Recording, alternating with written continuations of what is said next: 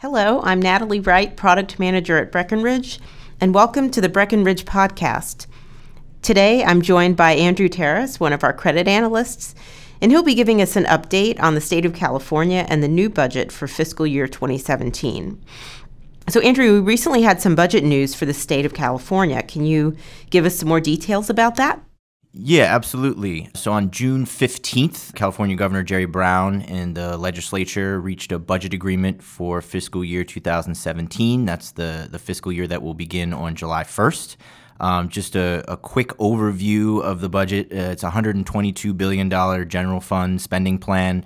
Uh, it was a balanced approach, providing for moderate increases in social services spending, Medicaid, and education. Uh, it also includes two billion in supplemental rainy day deposits. So this is something that we've been been talking about for the last few years. Uh, the state adding to its reserves. So at the end of fiscal 17, the budget projects $8.5 billion of rainy day reserves, which is about 7% of general fund revenues. All right, well, can you give us some takeaways from this year's budget? Perhaps the, the most notable thing about the budget this year is that it's really not all that notable. Uh, in many ways, it's more of the same in terms of what we've been seeing out of the Golden State at budget time the last several years.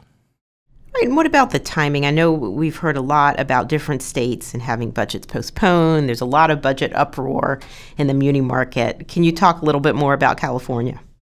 California has a, a long history of uh, late budgets. Um, this is something that plagued budget uh, management for, for many years. But this is actually this year's budget, I think, is the sixth consecutive budget agreement uh, that was reached before the start of the fiscal year. So um, this has really become uh, status quo.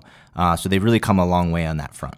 Uh, an- another thing uh, that's notable is that Jerry Brown got his way again. So, as we've seen over the last several budget cycles, uh, the governor's conservative approach to budget management largely trumps the heavily Democratic legislature's desire to capitalize on the state's fiscal rebound to restore services and expand social programs.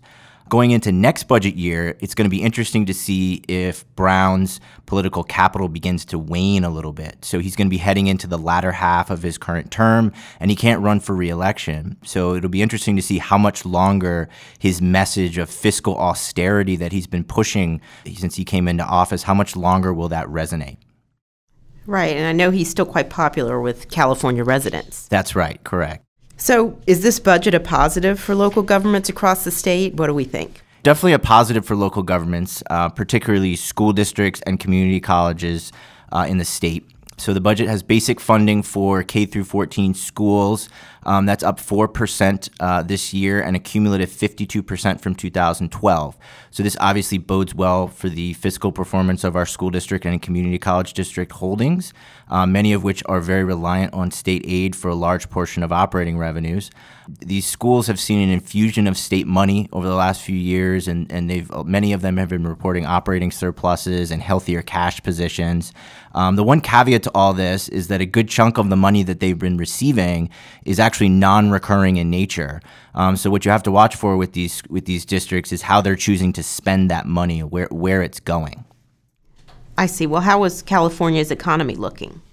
Yeah, so just transitioning uh, a bit here, Ca- California's economy, yeah, continues to perform, you know, quite well. We just had some GDP numbers for 2015 come out. Uh, GDP growth increased 4.1 percent in California. Uh, labor force growth, personal income growth uh, are outpacing the nation. These are trends that have continued for the last several years. Uh, what's another interesting thing is the housing market uh, recovery that we've seen um, that was initially restricted to the coastal urban centers of the state. That's now starting to really expand uh, into to many of the inland communities, um, which is a trend we'll, we'll continue to watch. Well, anything that the research team is keeping an eye on? You know, you know, a lot of things are, are looking good, but there's definitely some potentially troubling indicators uh, on the horizon that, that we're watching for sure. The first thing is the state's tax collections have actually underperformed the last several months. They've come in below forecast. Um, and in, in the governor's proposed budget that he released in May, he actually revised downward his tax revenue forecast for the year by nearly two billion. Um, you know, looking at Silicon Valley, obviously an important catalyst for the state's economy. They've actually uh, there's been some some signs of a potential slowdown there. In, in terms of the real estate market in the Bay Area, there, there's also uh, some indications that maybe things are soft, softening a bit there. Um, and then obviously globally, uh, China uh, continues to exhibit some potential warning signs on their economy.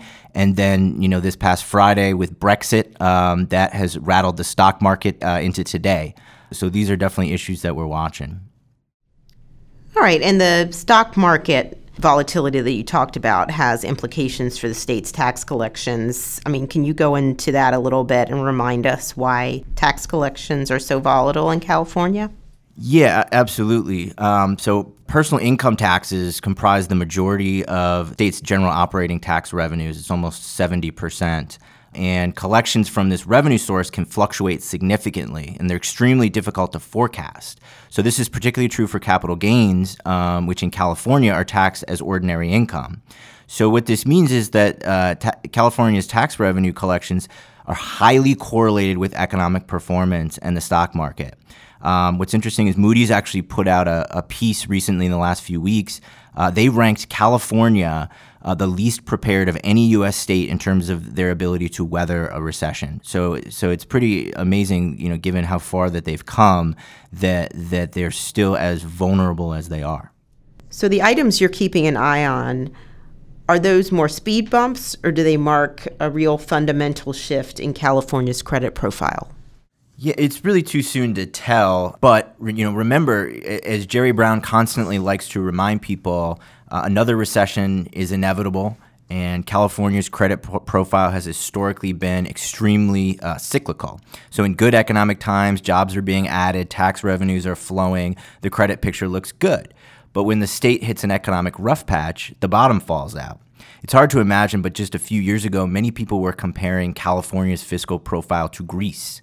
So now that things are humming along, the question is are things actually different this time?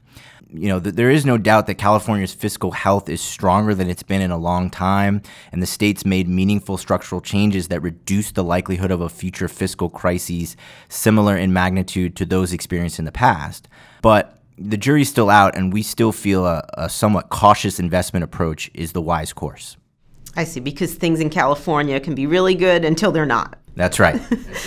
okay, so California has definitely come a long way since the Great Recession. Do we see much additional upside to the credit at this point? Yeah, not not really. Um, for for really the reason um, you know that we were sort of touching on uh, just now. You know, I think that w- one thing that that would really help um, go a long way is some changes to the state's tax structure that would reduce revenue volatility and and concentration uh, just to give you some illustration on, on what, what I mean there is if you look in the governor's budget document from this year, he has a, a, stat in there that's that's pretty uh, amazing in that the top 1% of Californians account for 48% of the state's income taxes. And as we already talked about income taxes personal income taxes in California account for over two-thirds of total tax revenues. So that's a, a really remarkable statistic. And um, you know it helps illustrate why California's fiscal health is on perpetually shaky ground um, so the key for California would be to reduce revenue volatility and concentration so that the budget is more predictable from year to year. Okay, well, will we see a tax overhaul in California that might reduce this volatility? It's hard to really see anything materializing in the new, near future. Um, you know, we have seen various tax overhaul proposals floated in recent years. Uh, actually, a week or two ago, the state controller published a report on this on this very topic. Um, but but nothing really has been able to gain much traction, and that's largely because this is a very uh, difficult issue to address from a political standpoint in terms of getting buy-in. I see. Well, going back to the budget. With the budget in place, is there anything else to watch for on the horizon? Yeah, uh, you know, one thing would be in November, uh, voters are likely to be considering a long-term extension of the Proposition 30 temporary income tax rates on high earners that were passed in 2012. Those are currently scheduled to be phased out beginning January 1st of 2017. So those tax increases, they've definitely helped. Uh, most of the extra dollars that, that came in have been pumped into education and been allocated to uh, the state's reserve funds. But Governor Brown's 2017 budget shows moderate gaps in the out years under the assumption that those tax rates expire. So the fiscal picture uh, would definitely brighter with the extension of those taxes if, if that is approved in November. Um, but at the same time, as we've talked about, you know, I really think uh, to take the ne- sort of the next step for California in terms of their credit picture, they really need their revenue base to be less volatile. Extension uh, of those tax rates is really not going to to produce that at all. All right. Well, thank you so much, Andrew. We hope that you in the field have found this informative, and we look forward to you joining us on our next podcast. Thank you.